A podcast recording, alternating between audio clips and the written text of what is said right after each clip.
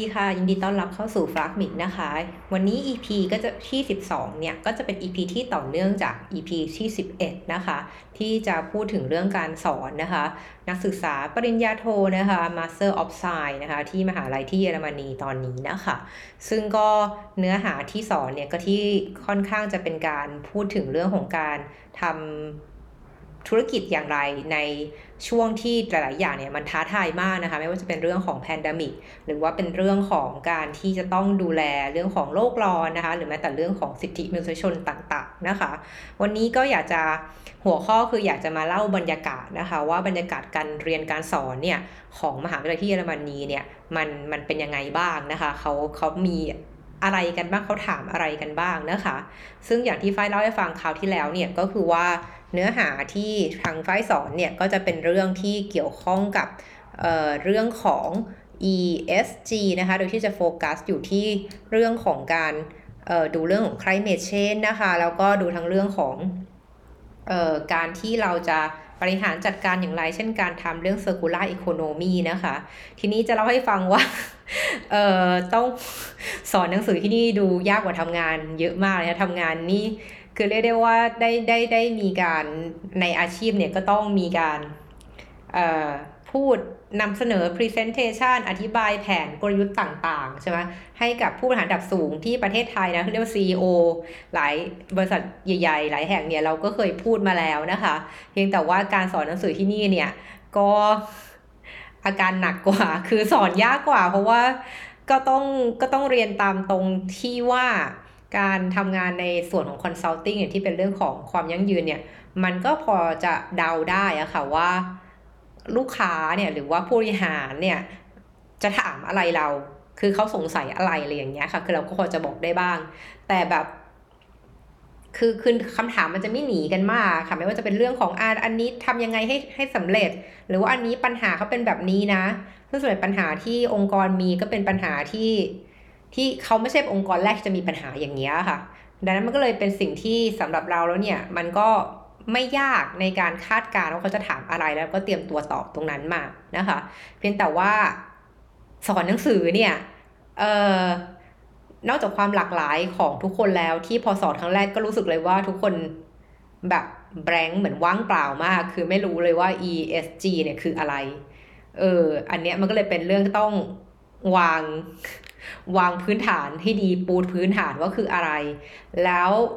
พอเขาเริ่มเข้าใจอะไรอย่างนี้มากขึ้นเนี่ยเขาก็จะเริ่มถามคำถามที่มันเชื่อมโยงกับประเทศที่เขาจากมานะคะคราวที่แล้วเนี่ยก็เล่าให้ฟังว่ามีความหลากหลายมากเรียกว่านักเรียนที่เข้ามาเรียนเนี่ยสงสัยน่าจะมาครบค่อนข้างชัวร์ว่ามาครบทุกทวีป ยกเว้นอเมริกาเหนือ คิดว่าน่าจะไม่มีชาวอเมริกันหรือว่าแคนาเดียนอะไรอย่างเงี้ยมานะคะแต่นอกนั้นในครบอเมริกาใต้มีเอ่อแอฟริกามีเยอะมาก ตะวันออกกลางมีเอเชียมีเอเชียมีเกาหลีอะไรอย่างเงี้ยค่ะมี แล้วก็กลุ่มรัสเซียตะวันออกนี่มาครบแน่นอนนะคะแล้วก็ประเทศเจริญแล้วอย่างเอ่อกลุ่มของตัวอ่า EU อย่างเงี้ยค่ะ ก็มีมานะคะ ทีนี้ก็จะเล่าให้ฟังนะคะว่าการสอนเนี่ยสอนทุกวันพุธ8โมงครึ่งนะคะถึง 11โมง45 คือเรียกได้ว่า 3 ชั่วโมงเลย ซึ่งจริงแล้วเราก็ตอนแรกเราก็วางแผนว่าเราจะพูดแค่ครึ่งหนึ่งหรือชั่วโมงครึ่งอะไรอย่างเงี้ย ที่เหลือก็จะให้เป็นการทำงานกลุ่มคือพูดคุยกันในกลุ่ม แต่เนื่องจากทุกคนดูไม่คุ้นกับเรื่องนี้เลย ก็เลยสุกกลายเป็นว่า จะเป็นเรานี่แหละเป็นคนพูดตลอดเลย เพียงแต่ว่าในระหว่างที่สอนแต่ละเนื้อหาเนี่ยก็จะมีการแบ่งช่วงในการถามคำถามกับ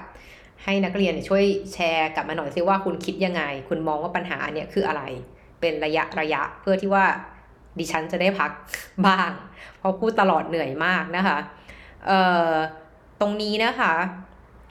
สิ่งที่วันนี้ที่อยากจะเล่าให้ฟังก็คือว่า เขาถามคำถามอะไรกันบ้างตอนเรียนเนาะเออ คืออะตอนนี้เราก็จะมีบันทึกเวลาที่เรียนเราเวลาที่สอนจบเนาะว่าเออนักเรียนเนี่ยเขาสงสัยหรือไม่เก็ตเรื่องอะไรบ้าง แล้วก็ทดสอบเตรียมออกข้อสอบด้วยเงี้ยจะได้จะได้พูดซ้ำเรื่องนี้ทุกครั้งเวลาเริ่มคาบใหม่ก็จะมีการพูดทบทวนถึงคาบที่แล้วใช่ไหมคะโอเค ดังนั้นเนี่ยสิ่งที่จดบันทึกมาได้เนี่ยก็คือว่า เนื่องจากว่าคนที่มาเรียนในคลาสเนี้ย เราคิดว่าในในทั้ง Master of Science เลยอะรู้สึกว่าจะเป็นคนต่างชาติซะเยอะคือว่านักเรียนเยอรมันน่าจะเป็นสักยี่สิบคนอะ ยี่สิบเรียกว่ายี่สิบเปอร์เซ็นจากร้อยเปอร์เซ็นต์น่าจะเป็นยี่สิบที่เหลือเป็นต่างชาติหมด ดังนั้นเนี่ย เวลาที่เราพูดถึง case study ต่างๆ เนาะที่แม้ว่าแม้แต่แม้แม้คนจะมาจากหลากหลายสาขา ไม่ว่าจะเป็น accounting นะ environmental science นะคะ engineering social science อะไรพวกเนี้ยค่ะ มันก็ยังพอไหวถึงแม้ว่ามันจะมีความหลากหลายในเรื่อง background แต่พอเป็นนานาประเทศเนี่ยมันก็จะมีแบ่งเป็นสองกลุ่มใหญ่ๆเลย คือกลุ่มของประเทศที่พัฒนาแล้ว ก็เช่นคือกลุ่ม EU ทั้งหลายแหละ ซึ่งคนนักเรียนเยอรมันเนี่ย ก็จะเป็นอาจจะรู้สึกเล็ก ๆ ว่าตัวเองเป็นเป้าหมายหรือเป็น target ในการเรียนการสอนนะ แต่แล้วก็อีกส่วนหนึ่งเนี่ยก็ก็ก็จะเป็นเอ่อ กลุ่มถ้ากลุ่มประเทศพัฒนาแล้วเนี่ยก็จะมีกลุ่มที่เป็นตักเกาหลีใต้อยู่เหมือนกันมีมีมีเยอะเหมือนกันนะเออคือเราตั้งแต่สมัยที่เรามาเรียนเออบอโท แล้วเราสึกว่าเกาหลีใต้เนี่ยก็มาเรียนที่เยอรมันค่อนข้างเยอะเลยเป็นกลุ่มใหญ่เลยดังนั้นเนี่ยจะก็จะมีสองประเทศนี้หลักๆ ที่เหมือนจะโดนคนหันไปมองนะเวลาที่มีการยกเคสสตัดดี้อย่างเงี้ยว่าแบบเนื่องจากว่าอ่าอย่างเยอรมนีเงี้ยก็เป็นประเทศที่เป็นมหาอำนาจก็ใช้พลังงานถ่านหินมาตลอดเงี้ยซึ่ง ซึ่งซึ่งพอตัวเองเลิกใช้ ถ้าเกิดไม่มีวิกฤตยูเคเนี่ยเขาก็เลิกใช้ถ่านหินแน่นอน มีการปิดเหมืองถ่านหินอยู่แล้วเนาะเอออะไรอย่างเงี้ยคือเยอรมันใช้มันมาก่อน หลายสิบปีตั้งแต่ยุคอุตสาหกรรมใหม่ๆใช่ปะแต่ตอนนี้ก็มาประมาณว่าเอ้ยถ่านหินไม่ดีนะ ประเทศที่กำลังพัฒนาทั้งหลายแหล่ก็ห้ามใช้นะเพราะเป็นพลังงานสกปรกทั้งที่ตัวเองก็ใช้อันนี้มานานแล้ว เรียกว่าตัวเองใช้พลังงานที่สกปรกในการพัฒนาประเทศของตัวเองถึงปัจจุบัน แต่พอคนอื่นจะใช้บ้าง ก็ไม่ได้แหละก็รู้สึกว่าไม่ได้แล้วตอนนี้โลกไม่โอเคแล้วอยู่ต้องเปลี่ยนอะไรอย่างเงี้ยมันก็เลยเป็น question mark นิดๆเหมือนกันของกลุ่มเยอรมัน ซึ่งกลุ่มเยอรมันก็แน่นอนว่ากล้าพูดยกมือให้ความเห็น คือมีครั้งเดี๋ยวเล่าให้ฟัง คือยกมือตอนท้ายคาบแล้วบอกเออ I would like to have a remark about this course คือแบบว่าผมอยากจะให้เหมือน คำทิ้งท้ายข้อคิดเห็นกับคอร์สที่คุณสอนอยู่หน่อยอะไรอย่างเงี้ย แล้วแบบโอเค ได้ได้เดี๋ยวเราฟังว่าเขาให้อะไรเนาะแต่กลุ่มหนึ่งที่เล่าให้ฟังคือพวกกลุ่มเกาหลีใต้ ซึ่งกลุ่มเกาหลีใต้เนี่ยก็ถึงแม้ว่าเป็นประเทศที่พัฒนาแล้วเนาะเหมือนทลายญี่ปุ่นอะไรอย่างเงี้ย แต่ก็ยังมีติดของความเป็นเอเชีย ที่ไม่ใช่จีนนะ คือเอเชียอย่างเกาหลีหรือญี่ปุ่นเนี่ย จะไม่เหมือนเอเชียนที่มาจาก จีนที่มาจากจีน หรือไม่เหมือนที่มาจากเอเชียใต้ เช่น อินเดียเป็นต้น คือจีนอินเดียเนี่ยคือคือพูดไม่หยุดอะคือจีนจะไม่เท่าแต่อินเดียเนี่ยคือพูดไม่หยุดคือได้พูดแล้วแบบไม่ยอมหยุดพูดอะเออเนาะแต่กลุ่มเกาหลีใต้ญี่ปุ่นจะเป็นกลุ่มที่แบบ ไม่หือไม่เอือคือคือไม่ค่อยพูดอะไรเลยอะเออ ประมาณเนี้ย คือไม่มีแชร์ ไม่มีถามไม่มีอะไรทั้งนั้นอะต้องต้องต้องต้องไปจิกเดินเธอถามจะตอบอะไรอย่างเงี้ยเนาะแล้วก็มาดูกลุ่มประเทศที่กำลังพัฒนาบ้าง ประเทศที่กำลังพัฒนาเนี่ยก็มีอย่างที่เล่าฟังคราวที่แล้วเนาะ ก็คืออุซเบกิสถานนะคะที่มีการถามเรื่องของการทำธุรกิจอย่างยั่งยืนในอุซเบกิสถานเนี่ยมีอะไรบ้าง ซึ่งเราก็บอกตรงว่าเราตอบไม่ได้ เออคือเรียกว่าไม่ได้มี knowledge ในสองส่วนตรงนั้นเลยนอกเหนือจากเรื่องของการทำอุตสาหกรรมฝ้ายเนาะที่ทำให้ทะเลสาบอาราซีเนี่ยมัน หายไปกลายเป็นทะเลทรายไปแล้วเนาะแล้วก็มีจากพม่ามีจากบราซิลนะคะ มีจากอัลเบเนียอัลเบเนียนี่ก็น่าสนใจมาก เพราะวันนี้เขาก็ในในคาบในคาบที่2เขามีการให้ความเห็นเหมือนกัน แล้วก็มีโซมาเลียแล้วก็เคนยานะคะ ซึ่งหัวข้อในคาบที่ไฟสอนเนี่ยเป็นหัวข้อเรื่อง circular economy เออหลังจากที่เราปูพื้นเขาแต่คาบที่ 1 ก็คือเรื่องของ overview เนาะว่า global context เกี่ยวกับ ESG มีอะไรบ้าง ก็ตามมาต่อด้วยเรื่องของเออตัว climate action คือ climate change การการมองถึงเรื่องของการลดคาร์บอนเนาะในภาพขององค์กร แล้วก็การจะทำตั้งเป้าหมายพวก net zero อย่างไร zero carbon neutral เป็นอย่างไรเงี้ย พอคาบที่ 3 เนี่ยก็จะเริ่มเป็น action มากขึ้น ก็คือเริ่มดูเรื่องของ circular economy นะคะซึ่ง circular economy เนี่ยก็ต้องอย่างที่เล่าไปว่าคณะที่ไฟสอนเนี่ยคือคณะที่เกี่ยวกับเรื่องอาหาร ก็คือเรียกว่าเป็น food science เป็นพวก agricultural practice ที่ก็จะบวกรวมว่าเป็นการ ทำอาหารหรือเพาะปลูกทำการเกษตรอย่างยั่งยืน อันนี้คือเรียกว่าเป็นเป็นเป็นล่มใหญ่เลยของคณะเนาะแล้วก็ MS Master of Science ของ Transition Management นี่ก็เป็นส่วนหนึ่งภายใต้ร่มอันนั้น ดังนั้นวันที่ฝ้ายชวนคุยแล้วก็มีการยกเคสสต u d ีให้ดู ซึ่งก็แน่นอนว่ามาจากบริษัทไทยเนาะที่ทั้งมีในข่าวต่างๆ แล้วก็ทั้งที่ฝ้ายก็เป็นคอนซัลท์ให้ด้วยเนี่ย ก็เรียกได้ว่าก็มีการพูดถึงเรื่อง food waste แน่นอนนะคะ ซึ่งเราพอเราคุยเรื่องของการ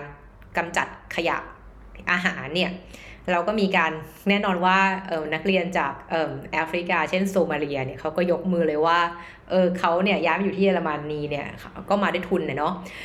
เขาก็บอกว่าเออเขารู้สึกแบบแย่มากที่ที่เห็นว่าอาหารที่ส่งออกมาจากประเทศเขาเนี่ย มันถูกกินทิ้งกินขว้างที่นี่ เออแบบแบบไม่ได้กินให้มันหมดอะไรอย่างเงี้ยแล้วก็เหมือนเหลือน้อยในซูเปอร์เงี้ยขายให้หมดทำอะไรยังไง ซึ่งเขาก็บอกทางที่คนในประเทศเขาแทบจะไม่มีจะกินอยู่แล้วคือ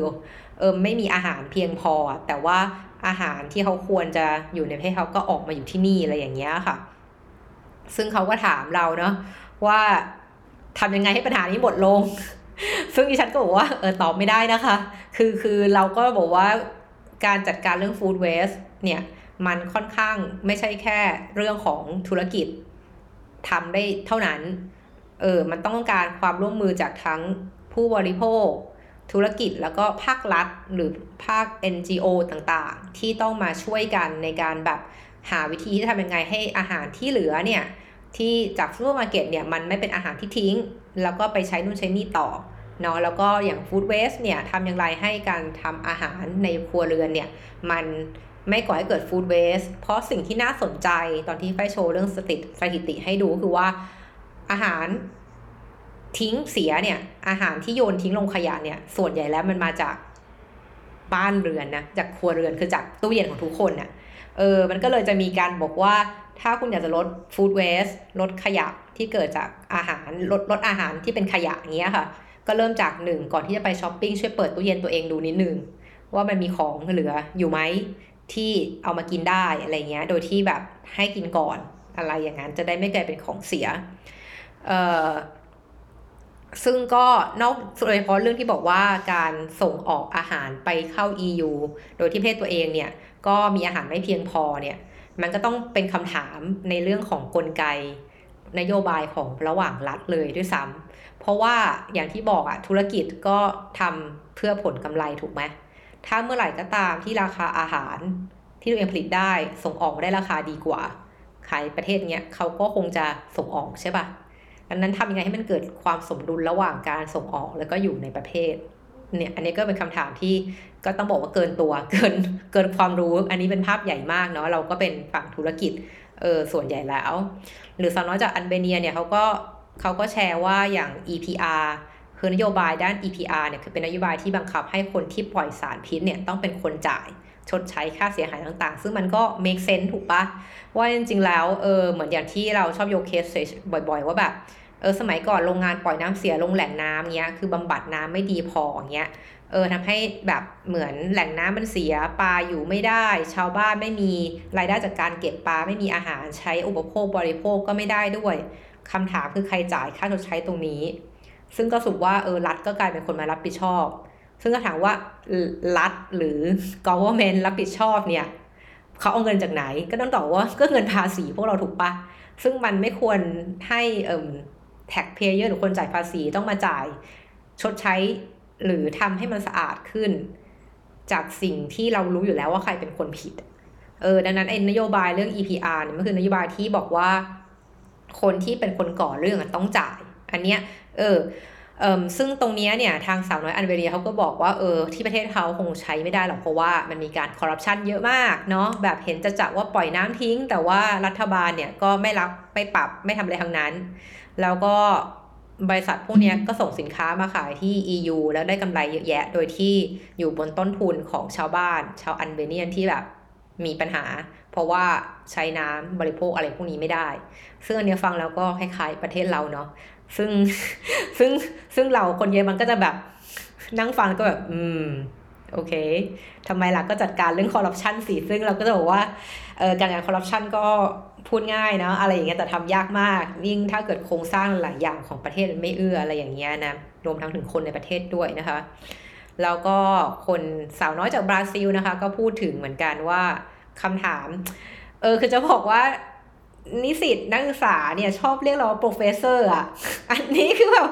คือเราก็บอกคือคืออย่างที่บอกว่าในคลาสที่เรียนมันมี professor สองคนใช่ไหมคะ คือคนนึง professor ที่สอนครึ่งคอร์สแรก อีกคนนึงก็คือเป็น professor ที่สอนละที่เป็น professor ของเรา ซึ่งนางอะไม่สอน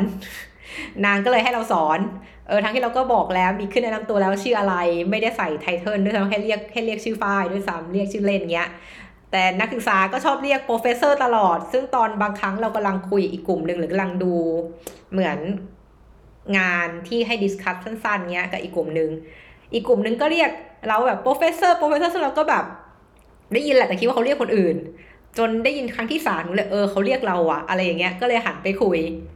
เออว่าต้องการอะไรก็เลยเรียกว่าไม่ไม่คุ้นมากกับการที่เราเรียก professor แบบรู้สึกแก่อะไรอย่างเงี้ยเออด็อกเตอร์ยังไม่ได้ด้วยซ้ำอะไรอย่างเงี้ยเนาะก็เลยบอกเขาว่าเรียกชื่อเฉยๆอะไรอย่างเงี้ยนะซึ่งคิดว่าเขาคงจำชื่อเราไม่ได้ถึงแม้ว่าจะเป็นชื่อฝ้ายก็ตามทีอะไรอย่างเงี้ยค่ะ น้องคนนี้เนี่ยก็ถามว่าเออคุณคิดว่าขวดน้ำพลาสติกเนี่ยมันจะหมดไปจากโลกนี้ไหมสืบเนื่องมาจากตัวอย่างที่เราให้เขาดูก็คือเป็นตัวอย่างของ case study เราคือเป็น an edible water p r o p อะคือมันเหมือนเป็นเป็นเป็นเป็นถุงน้ำอะเป็นแบบเหมือนเป็นเป็นเป็นพอตอะค่ะเหมือนเป็นพอตเล็กๆอะที่ใส่ของเหลวข้างใน และซึ่งโดยทั่วไปแล้วเนี่ยเออมันมันจะอยู่ในมาราธอนอะงานแข่งมาราธอนเลยอย่างเงี้ยที่แบบว่าเวลานักวิ่งเนี่ยเขาต้องการดื่มน้ำใช่ปะแล้วเวลาดื่มน้ำเนี่ย ต่อปกติก็จะใช้แก้วกระดาษใส่น้ำแล้วก็ให้ดื่มใช่ป่ะแล้วเขาก็จะโยนทิ้งกันอะไรเงี้ยมันก็จะมีทั้งแบบอ่าตอนนี้แก้วกระดาษที่ใช้เป็นแก้วกระดาษที่มันย่อยสลายได้ไม่เป็นมิตรไม่เป็นอันตรายต่อธรรมชาตินี่ก็เป็นวิธีแก้อย่างหนึ่งแต่อีกวิธีหนึ่งก็คืออันนี้คือเขาทำเหมือนเป็นพอตเล็ก ๆ ที่เหมือนเป็นพลาสติกนะแต่จริงๆพลาสติกอันนี้มันทำมาจากสาหร่ายนั่นหมายความว่าคุณสามารถกินเข้าไปเลยมันก็จะค่อยๆละลายในปาก น้ำจะออกมาจากในนั้นก็คือเป็นพอตเล็กๆ อย่างเงี้ยค่ะ ซึ่งตรงนี้มันก็คือมันก็คือว่า มันช่วยให้ลดการเกิดขยะพลาสติกเพราะว่าคุณไม่ต้องมีขยะเลย คือเรากำลังสอนอยู่สอนว่าวิธีการจัดการเรื่องทำ circular economy หรือ circular concept เนี่ย คือมันก็ไม่มีอะไรที่มันร้อยเปอร์เซ็นต์หรอก เพราะหลายอย่างมันก็มันก็ต้องเทรดออฟใช่ไหมคะ ว่ามันคุ้มค่าไหมอะไรอย่างเงี้ย เหมือนเราก็บอกว่าไอ้เคสเนี้ยมันก็ใช้ได้เฉพาะบาง กรณีเนาะคือมันก็ช่วยในเรื่องของมาราธอนได้ หรือช่วยในเรื่องของการเดินทางเลยแต่มันไม่มีทางมาแทนขวดน้ำพลาสติกที่เราใช้กันปกติหรอกเอออันนี้เป็นไปไม่ได้ เพราะว่าต้นทุนของพวกนี้มันก็แพงเหมือนกันในการทำนอกเหนือจากแพงแล้วคุณต้องคิดในเรื่องการขนส่งด้วยว่าคุณจะขนส่งมันยังไงเพราะมันต้องพอเขาจะกินเข้าไปถูกปะนั้นการขนส่งมันก็ต้องมีความสะอาดมากกว่าการขนส่งขวดน้ำพลาสติกอยู่แล้วเออ ซึ่งเขาก็จะใช้ทั้งในการเหมือนชิม เอาไว้แบบเป็นตัวอย่าง sample ในการชิมอาหารก็ได้ หรือว่าเป็นซองใส่ซอสก็ได้ที่เวลาเราไป KFC ไปแมคโดนัลล์อย่างเงี้ยค่ะ ก็คือขอซองใส่ซอสพวกนั้นเนาะซึ่งตรงนี้ก็บอกเขาไปว่าไม่ได้ แต่ขณะเดียวกันเราก็บอกนักเรียนว่าเฮ้ยจริง ๆ แล้วอะพลาสติกอะมันไม่ใช่ของไม่ดีนะ คือคือคือต้องบอกว่าทุกอย่างมันมีเหตุผลของมัน ทุกอย่างมีประโยชน์ในตัวมันเองแล้วเราก็ยกตัวอย่างเช่น เออ เยอรมันเนี่ยโอนีโอเคถือว่าเป็นเคสพิเศษ หรือว่าอย่างน้อยพวกสแกนดิเนเวียเนี่ยที่เขามีความโดดเด่นในแง่ของการสามารถเก็บขวดพลาสติกเนี่ยกลับเข้ารีไซเคิลได้แบบ 90%เลย หรือเกือบร้อยอะเยอรมันอะทำได้ดีมากเออเพราะว่ามันก็มีระบบการคืนขวดเป็นแบบการเหมือนมัดจำนะคนเอาขวดมาคืนก็ได้เงินคืนด้วยอะไรอย่างเงี้ยทำให้การการมีขวดพลาสติกของเยอรมันจริงแล้วก็ไม่ได้แย่แม้เพราะมันก็ถือว่าก็กลับเข้าไปสู่ระบบได้หมดเลยอย่างเงี้ยเออเพียงแต่ว่าปัญหาเนี่ยมันอยู่ที่การ consumption คือการที่เราบริโภคแบบเยอะเกินไป เยอะเกินพอดีอะอันนี้คือปัญหา เราก็เลยจะบอกนักเรียนเสมอว่าปัญหาไม่อยู่ที่วัสดุวัสดุทุกอย่างมีประโยชน์ของมัน ปัญหามันอยู่ที่คนใช้ คือคนบริโภคและคนผลิตและรัฐบาลที่ต้องมาช่วยในการวางนโยบายต่างๆ ที่จะช่วยลดการเกิดขยะเหล่านี้ แล้วเราก็บอกว่า เอ้ย ลองคิดสภาพสิว่าคนอยู่ในแถวตะวันออกกลาง หรือในทะเลทะเลทรายที่น้ำเนี่ยเป็นทรัพยากรที่สำคัญมากๆ คือน้ำหายากอย่างเงี้ย แค่น้ำจะดื่มเนี่ยก็ยากอยู่แล้ว แล้วคุณจะมาให้เขาเนี่ยคอยถือขวดน้ำตัวเองทำเลอร์เองหรืออะไรเงี้ยโดยที่การใช้สิ่งเหล่านี้ลดพลาสติกจริงนะ แต่มันต้องใช้น้ำในการล้างถูกปะคือคุณต้องล้างขวดทุกวันอะเอาเงี้ย เอออะไรอย่างเงี้ย ซึ่งมันก็แบบถ้าถ้าลองชั่งน้ำหนักแล้วอย่างเงี้ย ในประเทศพื้นที่อย่างนั้นน้ำมันสำคัญกว่า เออ มันก็ควรจะต้อง ไปหาวิธีจัดการเอขวดพลาสติกที่คุณใช้ดีกว่า อะไรอย่างเงี้ย คือไม่ใช่แบบถูกบอกทุกคนให้ไปใช้ขวดน้ำที่ต้องล้างเองอะไรเงี้ยทุกวันกันหมด มันก็ไม่ make sense มันก็ไม่ค่อยสมเหตุสมผล ซึ่งนี่คือคำตอบของของคำถามที่เรื่องเรื่องการเรื่องของพลาสติกอะเนาะแล้วก็ต่อมาเนี่ยก็คำถามของชาวเยอรมันเนี่ย อันนี้เยอรมันนี่ก็ถามได้ดีมากเลย เอ่อ ถามว่าแบบเรื่อง biodegradable packaging คือบรรจุภัณฑ์ที่ไฟบอกเมื่อกี้ว่ามันสามารถย่อยสลายได้อย่างเงี้ย เออ มันก็ฟังดูดีถูกปะ แต่คำถามก็คือว่า คนเยอรมันก็บอกว่าเฮ้ยแต่จริงแล้ว ถึงแม้ว่าเราจะมีแปะป้ายว่ามันเป็นย่อยสลายได้ก็จริงแต่มันไม่ใช่ทุกอย่างที่มันย่อยสลายที่มันเรียกว่าอัตราการย่อยสลายมันใช้ไม่เท่ากัน คือบางอันก็แบบเหมือนอะยกตัวอย่างอันห้าปีย่อยแล้วมาอันแบบเป็นยี่สิบปีถึงจะย่อย บางอันห้าสิบปีถึงจะย่อย ก็ย่อยได้นะ แต่มันใช้เวลานานเงี้ยเขาก็เลยบอกว่า อย่างเงี้ยมันก็ควรต้องมีการแยกขยะอีกอีกอีกอีกซอยย่อยอีกทีหนึ่งว่าอะไรที่มันย่อยนะได้นานแค่ไหนเนาะเพราะว่ามันก็ควรจะต้องมีการเรียกได้ว่าเวลาบริษัทโฆษณาว่าอันเนี้ยมันเป็น biodegradable เงี้ยแพคเกจจิ้งเงี้ยก็ต้องดูว่ามันมันจะย่อยได้ในสภาพแวดล้อมแบบไหน เพราะมันก็มีการเคสตัดดี้เยอะแยะเลยที่ว่าแบบ เออย่อยได้จริงแต่ว่าถ้าเกิดไม่ได้อยู่ในพื้นที่แบบอะอุณหภูมิเท่านี้เออความชื้นในอากาศเท่าไหร่อะไรเงี้ยแสงแดดเป็นไงอะมันก็ไม่ย่อยนะ มันก็เหมือนพลาสติกอะเลยอะเพียงแต่ว่ามันอาจจะแย่น้อยกว่า หรือมีพิษน้อยกว่าพลาสติก ซึ่งน้องคนนี้ชาวเยอรมันค่ะเขาก็บอกว่าเออมันน่าจะต้องมีเยอรมันน่าจะต้องเพิ่ม การแยกขยะอีกนะ ซึ่งนี่นี่เป็นคำพูดของเยอรมันจริง ๆ แล้วก็ขอปิดท้ายเนาะ ด้วยการพูดบอกหนุ่มเยอรมันคนนี้ก็ค่อนข้างโหดมาก ในการเขาเขาชอบเขาชอบตอบคำถามนะทุกคลาสเลยนะ แล้วก็ให้ความเห็นทุกคลาสถามคำถามทุกคลาสเลยแต่ว่าค่อนข้างจะโหดในเรื่องของการให้คอมเมนต์นิดนึงคือตรงไปตรงมาตามสไตล์เยอรมันแหละเขาก็บอกว่าเออเขาไม่เคยได้ยินเรื่อง sustainability in business คือเขาค่อนข้างเข้าใจว่านี้เป็นเรื่องของภาครัฐหรือเรื่องที่อะไรที่เป็นแบบ intergovernmental things อะคือเป็นเรื่องของอะไรที่เป็นภาพใหญ่ คือไม่ใช่ธุรกิจเลย เขาก็เลยมองว่าพอได้เรียนเรื่องนี้ในคลาสของ Master Program เนี่ยเขาก็บอกว่าเอ่มมันให้ความรู้สึกเหมือนกำลังเรียนเรื่องคอมมิวนิสต์เรียกว่า mindset มันดูเป็นคอมมิวนิสต์คอมมิวนิสต์มาก คือเหมือนเป็นการที่แบบเอ่อทำเพื่อประโยชน์ส่วนรวมทำเพื่อ the greater good อะไรอย่างเงี้ยซึ่งมันค่อนข้างขัดกับทุนนิยมมากๆ ซึ่งเขาก็เป็น remark อันสุดท้ายที่เขาพูดเนาะเขาก็ไม่ต้องการคอมเมนต์เลยกับเราอะไรอย่างเงี้ยแต่เราก็บอกว่าเออจริงๆแล้วอะ เอออึ้งตอนแรกฟังแล้วอึ้งฟังอยู่นานเลยอึ้งอะไรอย่างเงี้ยเขาพูดยาวมากนะ แต่เขาก็บอกว่าโอเค เราก็บอกว่าเออแต่ท้ายสุดแล้วยังไงอะเราก็ขอยืนยันเนาะว่าธุรกิจปัจจุบันนี้ยังไงก็ต้องทำเรื่อง ESG แหละ ถ้าคุณไม่คิดถึงเรื่องนี้เลยเนี่ยมันดูแบบตกตกไปเยอะตกกระแสไปมากเลยเลยอย่างเงี้ยก็ประมาณนี้เนาะ ก็คือคิดว่าตรงเนี้ยก็เลยเป็นอยากเล่าให้ฟังเวลาสอนหนังสืออย่างเงี้ยเขาจะมีการถามคำถามพวกเนี้ยซึ่งก็น่าสนใจมาก ๆ เลยเดี๋ยวเดี๋ยวมีอีกตอนหนึ่งเดี๋ยวจะเล่าเรื่องของเอ่อเรื่องของ human right ต่าง ๆ หรือเรื่องของ HR เนาะเรื่อง workforce ต่างๆ อะไรอย่างเงี้ยค่ะ